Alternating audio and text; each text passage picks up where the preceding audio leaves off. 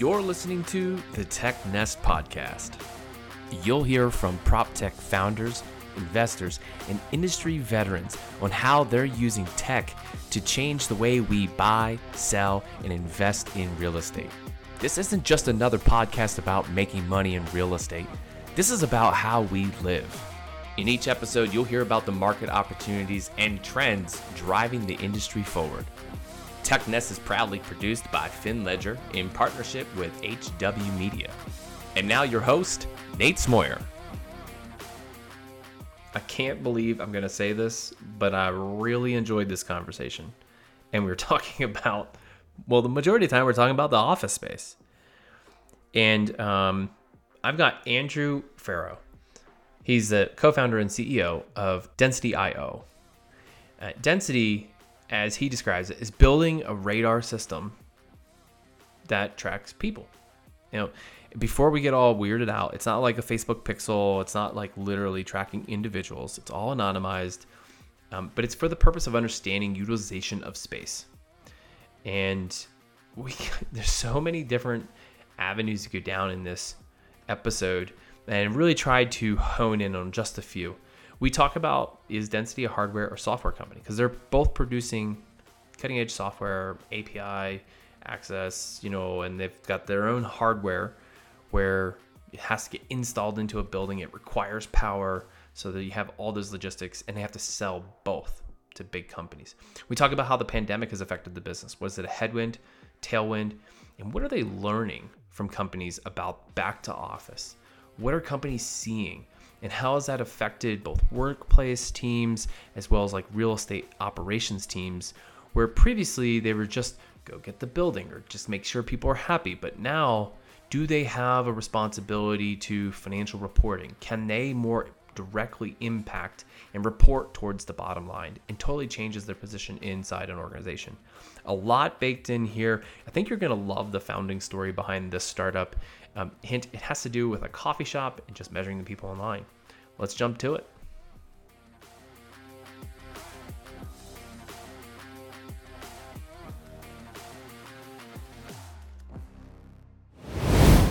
Hey, Andrew, welcome to the show.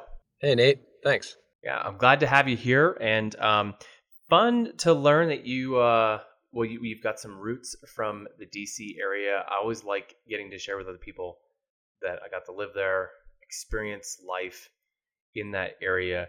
There was a burrito man. That's what we called him because we didn't know his name on K Street that I used to go to, and he would like had like the best routine in making the the street burrito. I don't know if you if you happen to know who I'm talking about. I don't. But what was the was there like a technique or something? He just had a whole thing about him. His like his, his, like there was a line to just go to the burrito man he was just so nice and he had a way of upselling you that felt good. Like yes, it was twelve dollars for a burrito, but you just felt really good going to that guy to get that burrito. Well, is this like a three time? Is like a multiple times per week kind of burrito man that you were visiting, or is this like a special occasion? Or? No, I didn't have that much money at the time. I was an unpaid intern. okay. Yeah. Well, um, I, am excited for today's conversation. I think we're going to jump into some things that um, maybe I haven't talked about a whole lot on the show, and I think that uh, you guys are gonna going to stand out from some of our other guests, and um, I'm excited for that because after 130 some episodes, what's left to talk about in prop tech? And um, I'm here to say that there's a lot. There's still a lot to be talked about. So, without a further ado, Andrew, please go ahead, introduce yourself, let everyone know who you are and what you do. Sure. Um, so, my name is Andrew Farah. I'm the co founder and CEO of a company called Density. And we build um, radar systems that measure how buildings are used. So, we anonymously count people in physical space. And we do that for some of the largest companies in the world, um, predominantly focused on large offices, so large corporate workplace. And we turn that data into information that real estate and workplace teams can use to uh, materially consolidate space, to redesign the space to improve the critical mass of employees coming back to office, and otherwise figure out how people are using, you know, the the billions of square feet of space that we've invested in or that they've invested in. This is uh, so there, there's so much to unpack here, and, and um, I really want to jump it ahead, but I'm gonna I'm gonna pull back for a little bit. Maybe we can get started with the backstory here. So you guys get started what 2014, right? Mm-hmm. Okay, so a lot has changed since 2014. 2014, we were actually like definitively out of a recession. We were seeing really an upwards movement, economic activity. Companies were investing in new locations, they were building new buildings. The residential housing market was doing pretty well, right? Every three years since, or every two and a half, three years since, has really been some interesting times. But let's go back to the story, the founding story. Like, what made you jump into, hey, I'm going to build a, as you described, radar system for, for tracking people and their movement here? You know, I a lot of folks will draw connections to sort of like gaslit um like origin stories. Um in our case, we were actually trying to figure out how busy our favorite coffee shop was.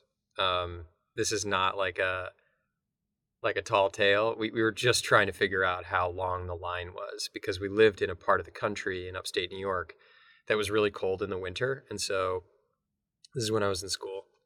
Um, and we would walk like five blocks through the snow and negative 10 with the wind chill only to hit a 20 minute line. And it was just like, this is ridiculous. Like, why is there an API for the weather that we're walking through, but there's not an API for the number of humans in a building five blocks away? Like I can query the weather in Spain from New York, but I can't query the busyness of Cafe Kubal like, you know, five blocks away. So born predominantly out of laziness. But what's interesting is um well, I don't know how interesting it is, but I actually total coincidence, but I grew up in a family um, that uh, ran us a very small construction blasting and excavation company in DC. And so my parents, um, for 40 years, um, dug the holes that buildings went into. And they did that with excavators and blasting equipment and all this other stuff. And um, I, I, did not expect, you know, 30, uh, 30 some odd years later uh, to be working on measuring how humans were using the very buildings that you know went up after the hole. You could say they laid the foundation. Hey, that's pretty good. I should tell them that the next time. Total coincidence though. Like it wasn't like some I haven't had some fascination with architecture all my life. I haven't had some fascination with workplace. I'm not from or of real estate. It was really born out of this very simple problem, but when you unpack that, you realize that all cities have essentially been built on an architect's best guess. And that for any system of this scale, or even remotely close to this scale is kind of an unacceptable way to build or manage a, an asset. Buildings are massive. So, kind of like getting relief from your day to day at a dev shop. You know, you're just wanting to work on this problem of solving how busy is this coffee shop. And then I imagine somewhere you realized, hey, you actually can do this. And you decided, hey, this could be a company, or did someone have to convince you and be like, no, Andrew, this is really cool? think about the applications? Well, when we first announced what we were doing, we we got somewhere in the range of four to five thousand emails, um, in like a five day period. And wow. I remember all we had said is that we have built a we're building we didn't we're just like we're building an anonymous people counter and an API. And it'll it will charge on a per location basis or something. And we were pretty naive back then. Um, but the premise has really not changed much. Is like we build a system that counts people in space and then provides an API so that we can understand use. We now build the software, the tools that actually make use of that, and we focus on a market called workplace and offices. Um, but in amongst those 4,000 emails, we heard from, you know, call it like 20 to 25% of them were from people that run offices. And the more we learned about workplace, the more we learned about how physical buildings worked and how big, the more we realized how big the problem was. And it, it was sort of impossible not to continue working on it. So, okay, so now, now several years later, there's a mature product. Is it still just about tracking long lines or how do you summarize the, the big problem that density is solving for? So our mission is um, to measure and improve our footprint on the world.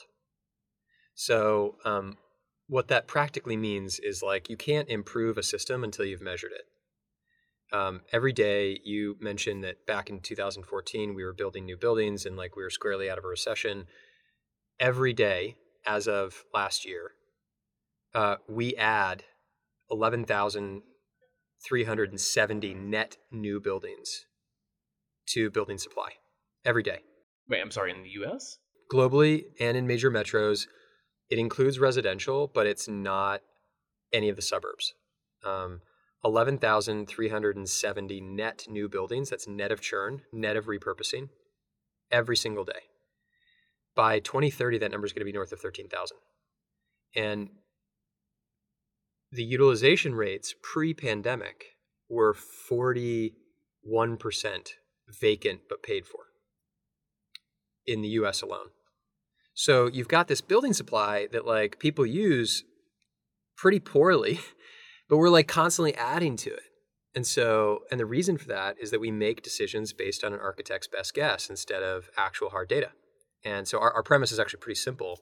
Like, and it proves out in the data. If you show real estate and workplace teams how their offices are used, they make changes. Sometimes they shut off floors that aren't being used so that it increases the critical mass of the people that are on the rest of the floors. Sometimes they redesign the spaces based on what is actually getting used. Sometimes they consolidate a building entirely by letting a lease just expire. But um, you can't do those things um, unless you have actual data, because the larger the scale of your operation, the, the less visibility you have into how it's used. There was um, a social media company recently where a new owner took charge of. You, know, you might know who I'm talking about here. Uh, Twitter. I, I, I, saw Elon Musk kind of talking about some of these things recently. I've obviously I don't know which stats are what and how they figured it out, but he was talking about saying that there's more people making food than eating in the cafeteria in the San Francisco office based on patterns. And but to your point, if they and I don't know, maybe Twitter has uh, I don't know if they're a client or not, or if they have other measurement capabilities in house, right? But if they weren't measuring that, how could you improve on that or know if those are issues? I have to imagine that that's just one small example of a common challenge amongst companies today and trying to figure out how do they improve their office. But they don't really know where people are at, how people are using things, and I think the even the whole bit of like being hybrid has really thrown a challenge. So I, I guess where I want to get to that is, has the pandemic has that caused a headwind for you guys, or has that been a, a tailwind, or has it made no change to your business, but also in how people seek out the solutions that you guys have built? Um, so a couple things. Right now, there's really only two things that our customers care about. Number one is surviving a global recession, in if indeed that is what we're in, and number two, um, generating a critical mass of employees returning to office uh, for the properties they decide to keep. And when I say surviving a global recession, I mean that both at the indiv- I mean that at all levels. So sometimes that means an individual keeping their job. That's surviving a global recession. Sometimes that's my team gets to keep their job. That's surviving a global recession. These are the customers that we work with. Sometimes that's a department not getting reorganized. That's surviving a global recession. Sometimes that's like the company doesn't go bankrupt, surviving a global recession. Real estate is a really expensive line item. It's the second most expensive thing next to payroll. And so there's very heavy scrutiny on headcount right now, and there's very heavy scrutiny on real estate. And so as that scrutiny, so weirdly, um, when there's an inverse relationship with the when with between the number of people in space and the scrutiny of how people are using it. Meaning, when it felt really busy pre-pandemic, there was less concern or urgency to have to measure. But when everybody went home, CFOs started turning to their real estate teams and they're like, "Yo, um, how many people are coming back? We've got a we got 25 million square feet of space at 1% utilization based on badge data. Like, are people coming back? And the real estate teams are like, honestly, we don't know. We've never been through a pandemic, but we've done some surveys. And CFO goes, no problem, totally makes sense. Thanks for the data. Out of curiosity, how many people were using the space before the pandemic? And the response from the teams were, you know, we're not entirely sure, but we've done some surveys. And the finance teams collectively sort of said, you've got to be kidding me. This is a billion dollar asset. It's a $500 million asset. It's a $250 million building. And we don't know how it's used? And the answer is, well, the technology really just hasn't been there yet. And so what ended up happening is like the level of scrutiny, C level teams. And so, like, prop tech is interesting because C level teams are now having conversations about conference rooms and about workstations and about floors and buildings and leases. And real estate has all of a sudden been elevated to a strategic decision about the future of what it means to do work at a company. And is that in person? Is that remote? Is it mixed? These are like fundamental questions about what it means to have or do teamwork. Um, and space and your decisions around it um, are now being data driven. So it, it has been, I guess the second thing I'll say briefly is just that, and at the same time, you've got folks saying like, look, nobody's there, so do we really need to be investing in real estate? You have consolidation of real estate. So it's a mixed bag of like extreme interest in the data and shouldn't we be getting rid of real estate en masse? And I think what we're seeing shake out is these two core things that I mentioned. A, surviving a recession. How can you help really return dollars back to the business? And B, how can you create a critical mass of employees returning to office? And those are the two things that our product focus, focuses on. Okay, and let, us get very practical for uh, just a minute here. Okay, so we have this. There's an API. It enables for a data team to generate reports, to send over to the financials team, to the executives team, to the, the real estate operations team. But what is the actual device mechanism methodology that you're you know do you have people counting literally people do you, You've got badges that everyone has to wear that gets sensed. How does that actually work? Yeah, so uh, we build a radar sensor. It's about yay big. I can show them to you. They, they sort of get mounted or installed. Looks like a smoke alarm. Looks like a smoke alarm. Uh, looks like a wireless access point. Gets mounted like a wireless. What's a more elegant description? a wireless access point, and it gets a low voltage Ethernet cable, so it has power and connectivity. And then we use radar to essentially determine where humans are, meaning we can't pick up gender, age, or ethnicity at the device level. It's not a repurposed camera, which is what most of the sort of people counting technologies use is repurposed, sort of off the shelf Chinese cameras. We have sort of a custom radar system that renders a human as a 3D point cloud. And then we use computer vision and machine learning to figure out where's that point cloud going how long do they linger? Are they at desks or at different configurations? And then when you log into our software, uh, it's density is much more than an API now. Um, but when you log into our software, you see a floor plan. And you know the Marauders map from Harry Potter? I have never seen. Okay.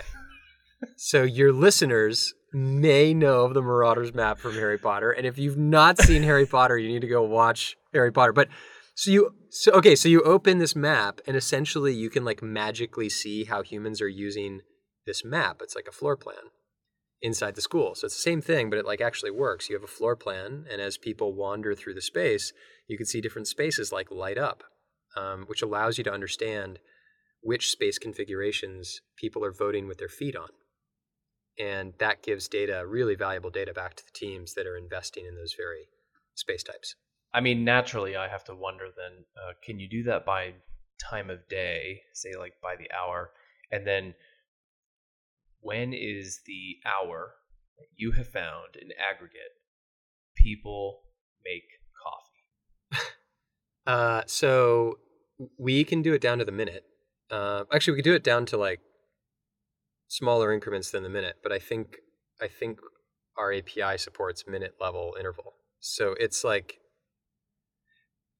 if you were to do like just the stream from the device, just the results from our algorithm, and you were just stream that, it would be almost indistinguishable from real time to a human. Like you would like be able to see like full. De- it's really cool, um, but most of the stuff is around like historical analysis of space use, and so um, you can designate an area of interest that's a cafe, and you can label it like coffee and uh, kombucha and whatever else. And then if you select coffee or kombucha as a label, it'll light up all the spaces that have that as an amenity. And you can look at the utilization of the spaces that have kombucha or coffee. Like you can A B test behaviors. It's really cool. Oh, that's so cool. Sorry, I didn't take the bait. I should have. I was trying to see. I was trying to connect it back to the founding story. That's where I was going with this. Okay, so here, here's maybe like a philosophical question: Are you guys a software or hardware company? We are a reluctant hardware company. Wait, just to be clear, we're a software company that reluctantly builds hardware. So, so there's this very important thing, which is like the infrastructure for understanding how humans use space does not exist in buildings today. We wish it did. Like it would be sick if you could just query Wi-Fi or query badge data or query the lights and get back utilization data. But you can't. And so you have to you have to deploy infrastructure that generates data that tells you how humans use space. And when you go out into the open market and you look for stuff, you can't find anything. It's all terrible. It's all crap. So we have reluctantly, in order to solve this very basic problem of knowing how many humans are in a space without having to be there, had to like wander through the wilderness of building hardware. And along the way, got really, really good at it. And and I don't mean that like if you ask our hardware team, they'll say we suck at hardware. If you ask any of our customers, because they have extremely high bars for what it means to be phenomenal world class at hardware, like if you ask our customers, our stuff is it's like beautiful. Like you know, they'll do pen tests and they'll like open this stuff up and they'll do destructive testing and their feedback is like it is so awesome to see sort of custom hardware instead of like off the shelf Raspberry Pis and like a bunch of sort of stitched together stuff.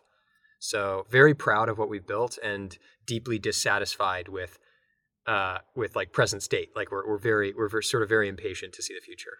Yeah, I mean, I think it's very cool, and I I appreciate that. I mean, even you know, I, uh, we, we didn't screen that question here, so to speak, of like having an answer for that. But I was very curious because I've talked with a few other prop tech companies that have a mixture of that software and hardware, and always see like there's probably one leaning or the other, and knowing that you guys got started on the software spot, but clearly like there's some level of hardware required in this mix. Let, let's keep going down the the path here of uh, not controversial, but I want to I want to talk about this. So you're tracking people. I don't know if you've ever heard of Cambridge Analytica, right? This whole like data breach with Facebook and how this firm misused data for tracking people, and ever since then, for from a marketer perspective, I've just never gotten away from hearing in the news about how they're going to shut down the ability to track people and how it's bad to track people and this the other. And to some degree, I, I actually get it. I totally understand it. But you're tracking people. Isn't isn't this quite literally a privacy issue? So, um, uh, sh- I mean, the short answer on whether or not this is there are important privacy questions is there are definitely important privacy questions here. Um, I want to sort of call it a couple things. Um, I believe deeply that when an occupant or a person has a reasonable expectation to privacy, the systems that get deployed nearby them should never invade privacy. And invade privacy is defined as gender, age, ethnicity, anything that can fingerprint that person, like gait detection, you know, how does somebody walk? Um, you know, is this person at their desk? That is, in my opinion, an incorrect way or incorrect application of technology, which is why um, systems like ours, like vendors like us, ought to make decisions at the device level or at the at the technology selection level that that precludes them, literally stops them from ever collecting it in the first place. So most organizations, most vendors in this space, they buy cameras and they market them as sensors. They go, yo, we got a camera. They don't tell anybody they got a camera. They say it's an optical sensor. And then they say, like, we, we sort of like anonymize the data at the edge. It's fully secure, it's fully anonymous, it's anonymous at source. And that is actually, that is, that is factually wrong. Like, it's like factually incorrect and it's misleading. What is happening is they are taking photographs of whether or not someone is at their desk, and they call it signs of life. They'll sit, they're literally looking for whether or not there are signs of life, taking photographs of the space, and then they're doing anonymizing either on that device or at a gateway, so like some other computer that's nearby. But ultimately, it's still photos of a person. Um, cameras are an easy. That's like the lazy way to solve the problem. Take cameras and apply it to the to the problem of people in space. The issue is that once you deploy cameras, employees tend to look up. And when they look up and they see a lens, it is um, it is a recipe for a lawsuit. So um, by choosing to do something that is inherently anonymous at source, you actually can show people what the device sees, and their response is, "That's sick." Like it's like this little point cloud of like a human mover, and they're stoked about it. And we don't have to apologize for it, and our sales reps don't have to apologize for it, and our customer success, like it's like do stuff where you could just be like, show me what the sensor sees, and it immediately passes the sniff test of whether or not it invades privacy. Now, for spaces where a person does not have a reasonable expectation of privacy, I think a, camera is a great solution. You're at a security get a, a security check-in, you know, you're at reception, you're at a bank, you're at an airport. These are all places where like you don't the occupant doesn't have a reasonable expectation of privacy. They are perfectly comfortable with a camera. You're at your desk, you're in a conference room, you're having a private conversation, you're in a phone booth. Like there's a camera in the if there's a camera in the corner, it will change your behavior. And so um, I deeply believe like that is a limiting factor on how many buildings you can actually go out and measure. And so choosing to be anonymous at source is actually an, a really effective distribution mechanism because it is much easier to deploy in, into secure facilities when you are anonymous at source as opposed to having to apologize for the data that you collect. And the reality is that our customers um, they care about the ethics of privacy, but the very big limiter around privacy is not actually the ethics, it's the liability. If you introduce 2,000 cameras into a secure office because you'd have to otherwise you have blind spots. Exactly. If you introduce 52,000 cameras across global offices that is 52,000 new little liabilities you have introduced into your company. It is not the ethics of privacy that holds the distribution of that type of infrastructure back it's the legal team it's the liability that you introduce so by choosing to be radar by choosing to be anonymous it, it really frees us up to be able to deploy into spaces where cameras can't go yeah, I mean, let's be honest though. We're, we're at a spot right now, like bringing people back to the office is a challenge. Some of the most, you know, leading tech, not even prop tech, tech companies, Google, Facebook, Twitter, right? These are the companies, even Apple. These are the companies that have been the top aspiration for places to work for, you know, a lot of people, and they are having a tough time getting people back into the office. I'm having a tough time understanding. I don't know. I want to go in and have a camera pointed at me. I mean, I, I would, I would be a little bit immediately like, "Hey, this is kind of ridiculous, guys. Am I going to do my job or not? Did you hire me and trust me, or do you not?" Right. Yeah. Exactly. That's exactly right. If you treat people with respect, like, and you show them respect, they will, they show up better. If you babysit them, they'll act like kids. Like it's pretty straightforward. Like we act like kids. So I, I guess it's just like I don't know. Also, just do the hard. I don't know. I, I may be a bit flippant with this, but just like do the hard, do better as a vendor. Like do the hard work to go figure out how to do something that's actually like net better for the world, as opposed to like incidentally distributing a surveillance system that could long term be used for much more nefarious things. Um, but that's you know that's my bias. I am certainly biased. Let's uh let's let's keep going down this path here. I, I like this. So you guys are able to collect quite a bit of information. Um, and uh, I know we haven't gotten into like how that data is consumed. Imagine there's like a dashboard and ability to build some reports and automations there with that. But I'm curious when you're talking with a new customer, maybe they have one building, maybe they've got five across different cities, right? they're going to have a story on what they think is happening, why they think they need you, right? Or maybe they've heard the value prop and they're totally curious, but they still have some narrative in mind.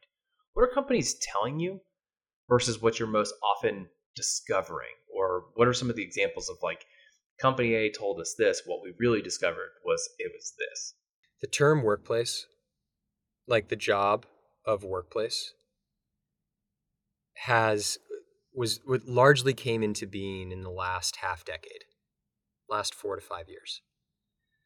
So, workplace lead, workplace management, workplace design, workplace technology. This is like a term of art or title that was really introduced in the last four to five years. The issue is that they've never really seen a downturn. I mean, in all honesty, I've never seen a downturn.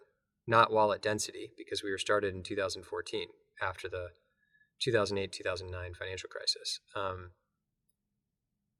the issue with that is that like workplace has largely been focused on experience, employee experience, retention, recruitment, amenities, design.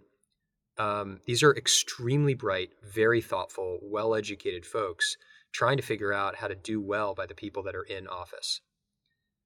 But for that period, like have not really been held to the same type of dollars and cents numbers that you would usually see out of a real estate team who's like, yo, it cost me X number of dollars per square foot to like implement XYZ thing.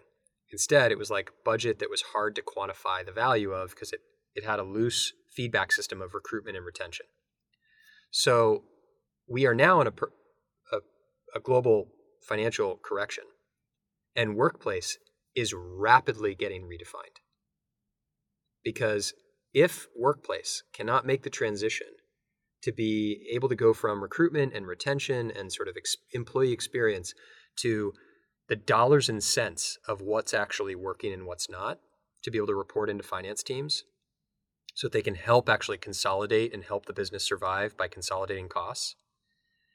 And in the same way, uh, or in the process, also improve the critical mass of people coming back to the office, those roles are going to get eviscerated. Because it is very hard to justify investing in those types of that type of work when people are not coming back into the office en masse. And so one of the things that we are really focused on is really trying to be an advocate both for those workplace teams and for those real estate teams who are making the transition from employee experience to financial reporting. It should be very straightforward to be able to say, this is what it costs us to run these types of investments. And this is how many people are showing up because of it. Like, it is entirely possible workplace teams become indispensable to organizations, both the finance team by reducing costs and to the core business by bringing people back together. Or workplace teams get eviscerated because they're really hopeful that something hasn't changed. And um, I would say that that discrepancy, like you can start to see in the industry, and it's one that I think is a really important one to acknowledge and then like action. Uh, it's fascinating to think about. Like, it's not just even uh, you know you talked about a few different challenges that you're helping solve here, but like empowering workplace teams because they do bring a lot of value, especially to companies that place a you know a higher level of importance on the culture, and that's something that employees you know it's an intangible. It, it there's not necessarily a set value on that, but you know, spend eight or more hours at a place. I mean, you hope you're not going to hate it. like, yeah, totally. Um, but I, but I think, I think, I have, I have this like general. So I was talking to somebody, and this is not my idea. Every one of my best ideas is somebody else's. Um, but this one's a really good one. Essentially, like teamwork. The concept of teamwork is actually better described as coordination. And coordination is context, prioritization, and sequencing. And so having context, shared context, a team that all is working off the same exact context means you are much more likely to prioritize the right things. And then you are much more likely to sequence those priorities in the right order. What ends up happening is that people get they lose context, right? They, they, they, they have bad coordination, bad teamwork because they don't have enough context about what's going on in different teams. Remote and distributed work augments those problems. It like adds fuel to the fire of disconnection between teams. So bringing people back into office is uh, is another way of saying how do we like dramatically improve coordination? Because it doesn't take much, right? Like di- distributed work works, but like you need humans to be together to deeply trust one another. And so workplace teams can be the saviors of some companies if they can figure out how to like what's driving people back, what's attracting people back to the office, what policies actually work. And then how do we really invest in the things that are going to keep people there once they're there? And a great example of this is we watch a customer who who introduced free food. It brought everybody back, and then they were all leaving at one o'clock. So they're showing up at eleven, having free food, and then leaving at one o'clock. And they're like, "What do we do? Like, we need to figure out how to." So what they did is they started looking at the space types that were actually working, and like keeping people there, and they found that the um, the primary goal they, they, talked to their teams and they looked at their spaces and the primary goal of everybody who was there was first they wanted the lunch but then everything after that was i want to talk to my boss. I'm there to like meet with my team. I'm there because like i need to reconcile some issue i have. Um, i'm there to feel a part of something bigger than myself and my desk at home. All of it was social. And so what they did is they shut off two floors which dramatically increased the number of, uh, reduced the supply of space, dramatically increased the number of people that were showing up on the remaining two floors, kept the free lunch going. So a bunch of people would show up at 11 and their attendance stayed until 6 p.m. And so, so like, yeah. I was going to add free dinner. Like, that would have been my. yeah. I mean, the other thing is, like, we've got another customer who charges for lunch, charges for breakfast. Their attendance rates are excellent Usually people are spending six hours at the office when they come. Now, utilization rates are lower, but my, my point is like, it isn't a one size fits all solution. And, and figuring out what works for a culture is actually this, this, this having hard data on what's actually working allows you to like run different experiments that's based on the, the culture and then see the output or throughput in days. Yeah, I mean, we're talking about like transitions that are happening. We watched one organization consolidate several floors, and then their overall attendance jumped by like 18%. And it was because people felt more energy being close to one another inside of fewer spaces. Like, this isn't crazy. you've ever been to a school dance? I mean, yes, I have a long time ago. so, so I, I don't know what yours were like. Ours were, eh, because they would put them in this giant gymnasium. Mm-hmm. Right. And then filter in, kind of stay on the outside. Got a few crazy ones in the middle, and that was about it. Then in the summertime, we would the the, the, the pool. There was, there was a pool that would do teen nights. Of course, we don't have anything else better to do, so go to that. But they only had a pavilion. The pavilion was pretty small, and I can know, go back and think about the experience in the pavilion, compare it to a very popular bar it was shoulder to shoulder. When you're when someone else is jumping, you're either just getting jumped on or you're jumping with them, kind of thing, right? And I actually could think immediately back to that, like what you're talking about, the energy level. The energy level in the school dances was pretty drab because it was just like it was so separated. It was awkward. I mean, yeah. we're awkward anyway in high school, right? But but teen nights felt alive. It felt very high energy because, and it's kind of similar concept. I just never made that connection. You know, we were just in in a smaller, much smaller pavilion, but probably about as many as many people. What's exciting is that like we've built. So, in the U.S., offices make up seventeen percent of commercial real estate. Um, there's 10.9 billion square feet of commercial office space in the US 4.4 billion of that was vacant but paid for pre-pandemic. 4.4 billion. It's worth a trillion dollars in the US. Offices make up about 17% of, of uh, commercial real estate in the US. That means that there's about 70 billion square feet of commercial commercial office space. Or I'm sorry, of uh, commercial space. Globally, that number is about 700 billion. So this commercial space globally is about 700 billion. If you add in residential, you're looking at nearly 4 trillion square feet of space. We we're like it's like we built a giant ant hill or farm And like we have no idea how it's used. We just keep building and expanding and changing, you know? Like there isn't a larger asset class in the world whose performance we don't measure. So I guess my point is like the technology now exists today, and we're not the only ones. But the technology now exists today to run the very experiment you just said. Draw a smaller box, like put some Kool Aid in, and like see what happens. You need to create the teacher's guide, the, the, the school administrator's guide to hosting an energetic and lively school dance. it's why we started. The, yeah, exactly. Like we're gonna terminate it. You know, high school dances. All right, I want to keep us moving here. I'm going to switch up a little bit. I want to talk about how you you guys are getting adoption because there's lots of cool products out there that don't get adoption, but you guys you, you found a way to do it. Obviously, on your initial announcement of what you were working on, there was a clear appetite from the market of please, you know, shut up and take my money, if you will. Getting several thousand emails off an announcement um, is not normal, right? So there's something there. So maybe walk me through here a little bit we talked a little bit about companies, we've talked about buildings. Who really is, though, the primary customer? Is it the building owner or the company? Yeah, so we focus on the occupiers of a building. Um, so those are the companies that are inside the space. Now, we work with another a, a bunch of folks that are channel partners who help distribute this stuff, but our, our end customers, really, the people that get value are the occupiers.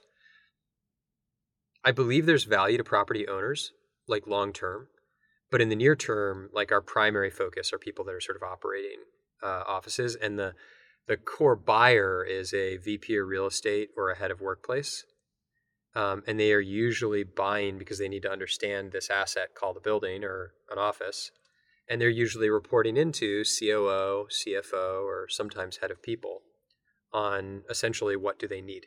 That's kind of great because you know this is you know to some degree is enterprise level type solution. And your buyer is also the user which uh, and or directly oversees the team of those using.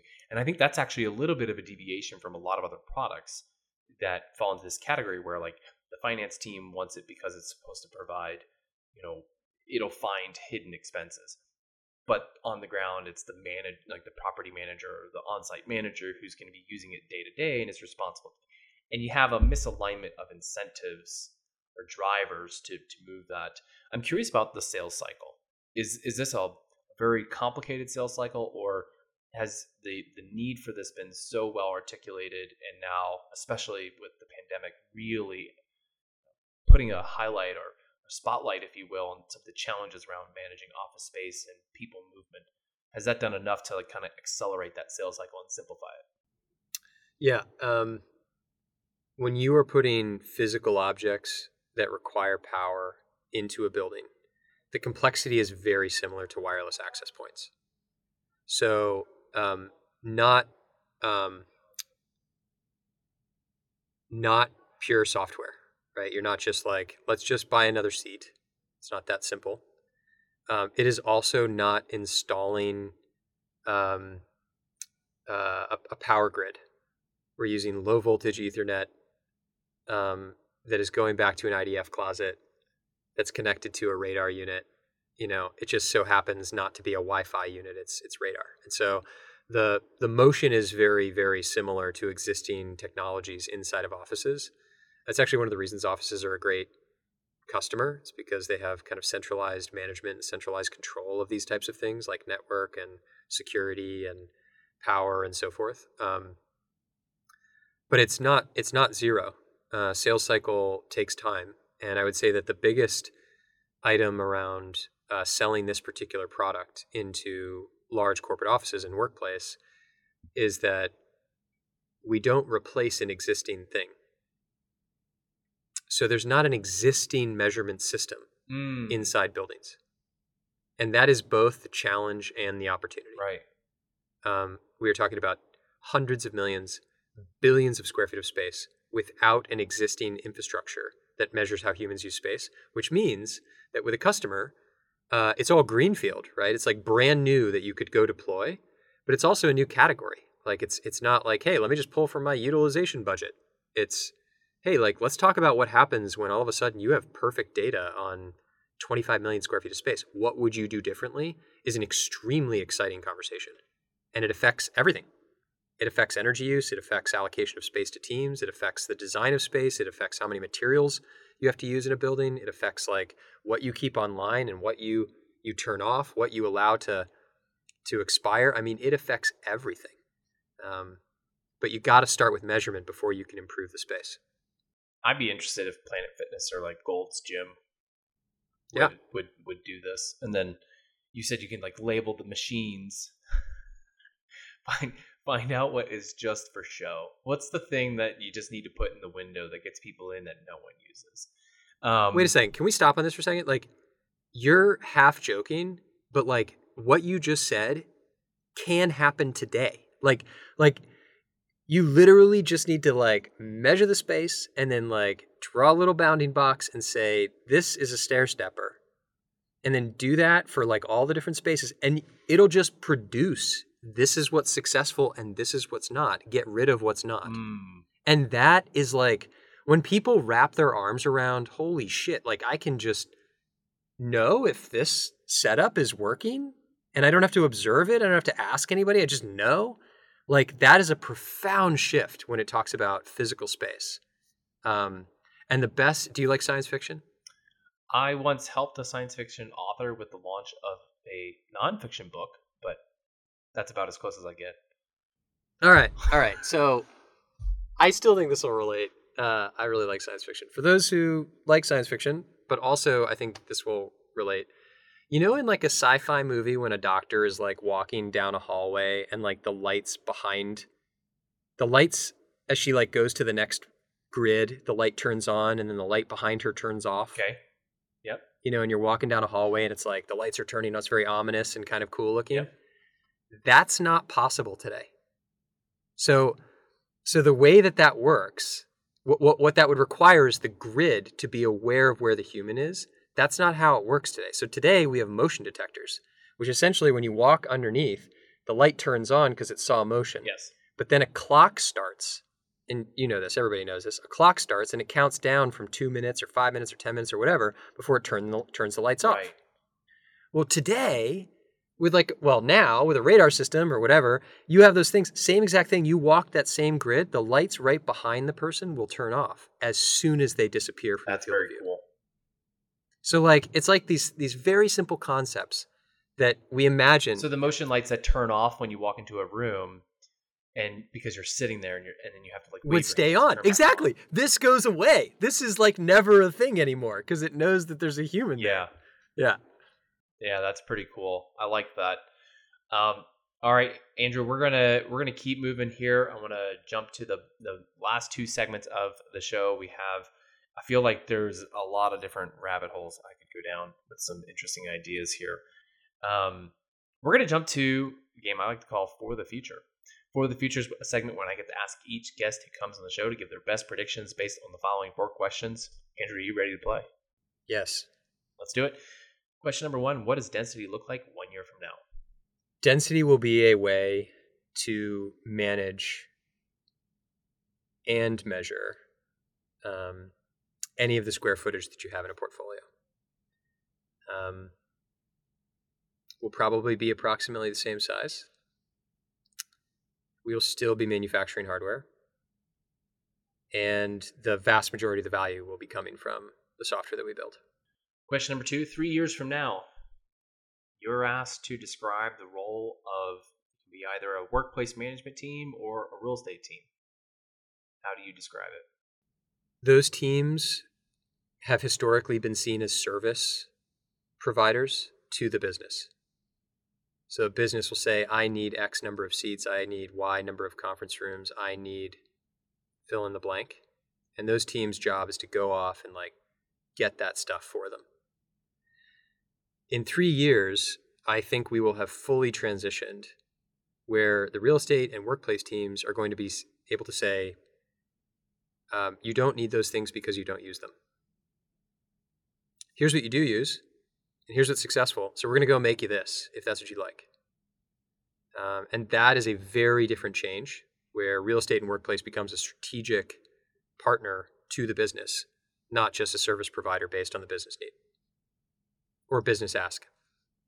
Number three here. What's one industry trend you think will continue, but you wish would go away? I have two. The first is I believe that the next um, trend, like the next big trend, will continue to be the way that people make decisions about what to invest in or spend time on. So when it's metaverse, we're talking about digital twins.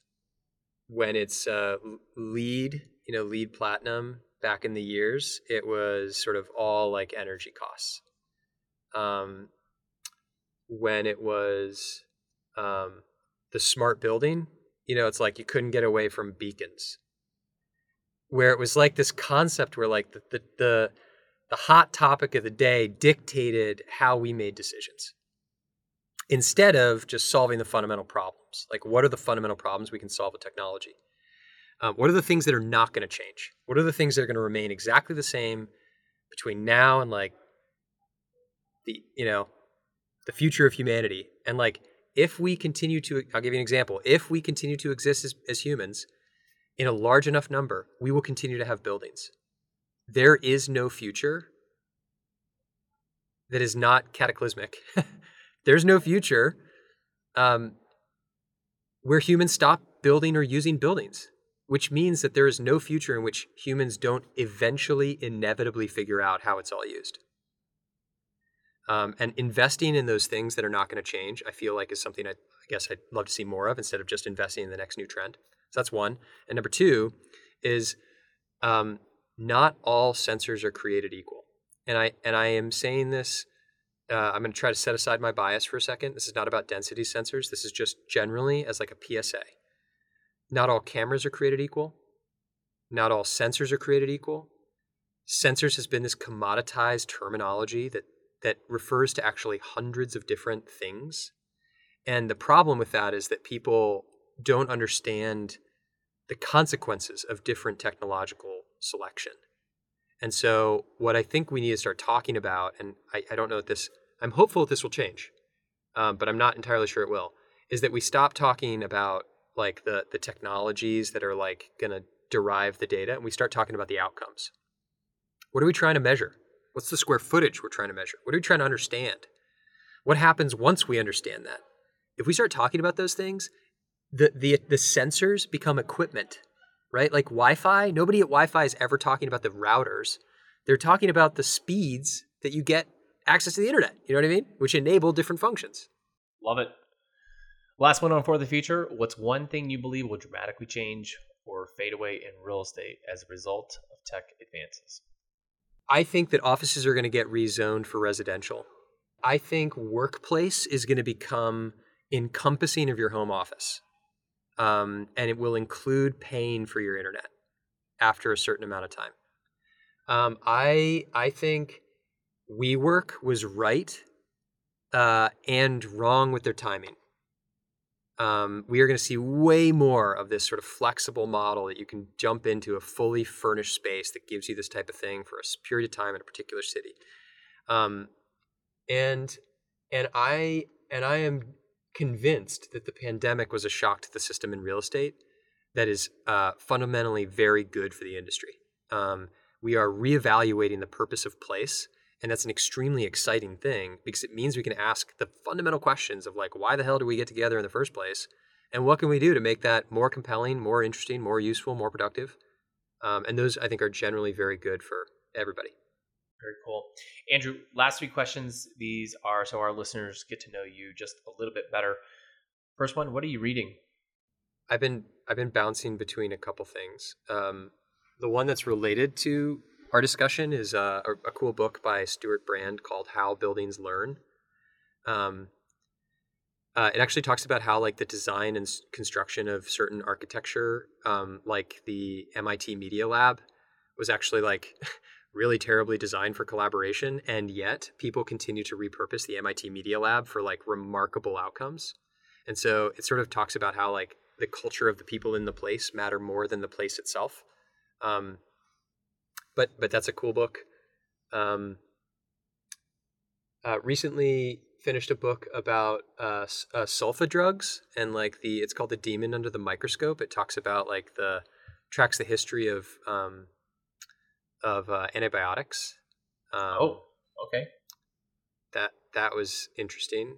Um, and I'm reading Shantaram or Shantaram, um, which is now like an Apple TV thing. Um, it's a cool book about this Australian. It's um, it's a fictional book. I think that's like the third like movie or entertainment thing that you've said. I just, I'm sorry. sorry, I don't know. I'm Deer in a headlight.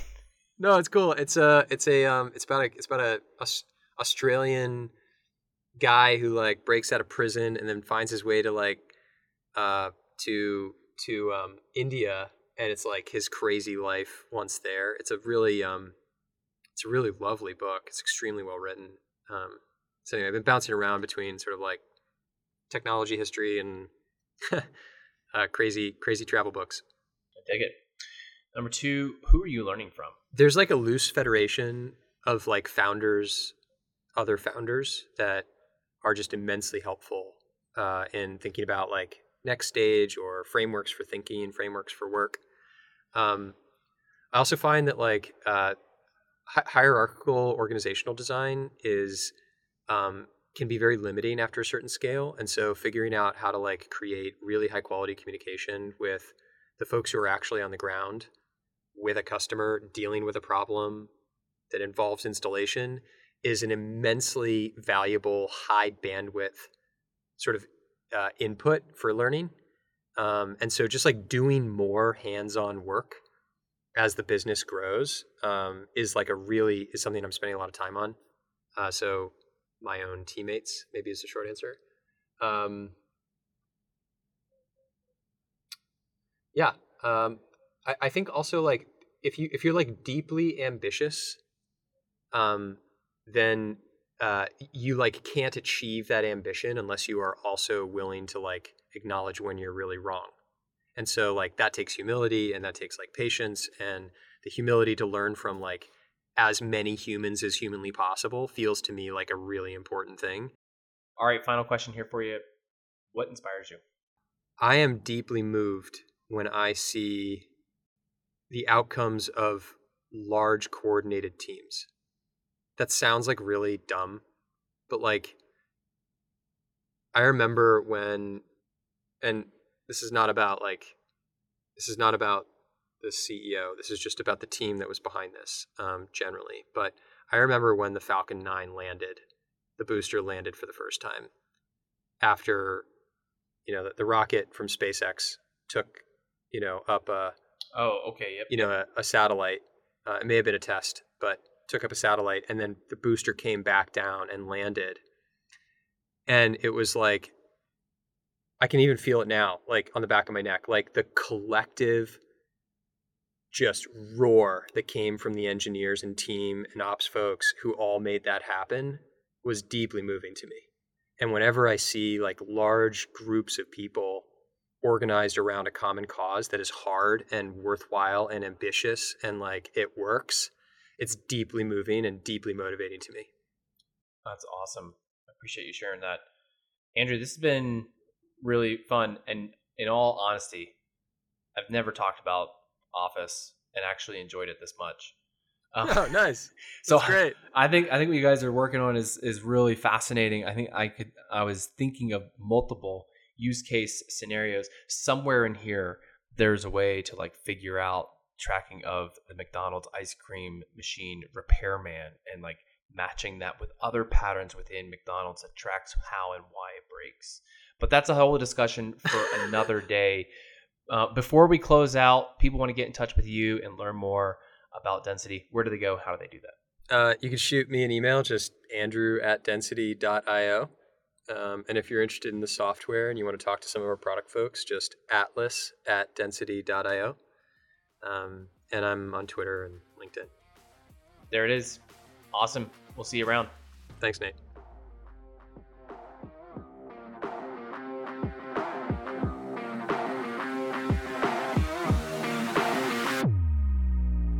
Well, thanks for listening to the TechNest podcast. You can always get future episodes delivered to you directly by subscribing to the podcast in your favorite app store. You can also join the newsletter. Head over to technest.io or finledger.com slash newsletters to get all future episodes, updates, and more sent to you right in your inbox. Last but not least, we appreciate your support.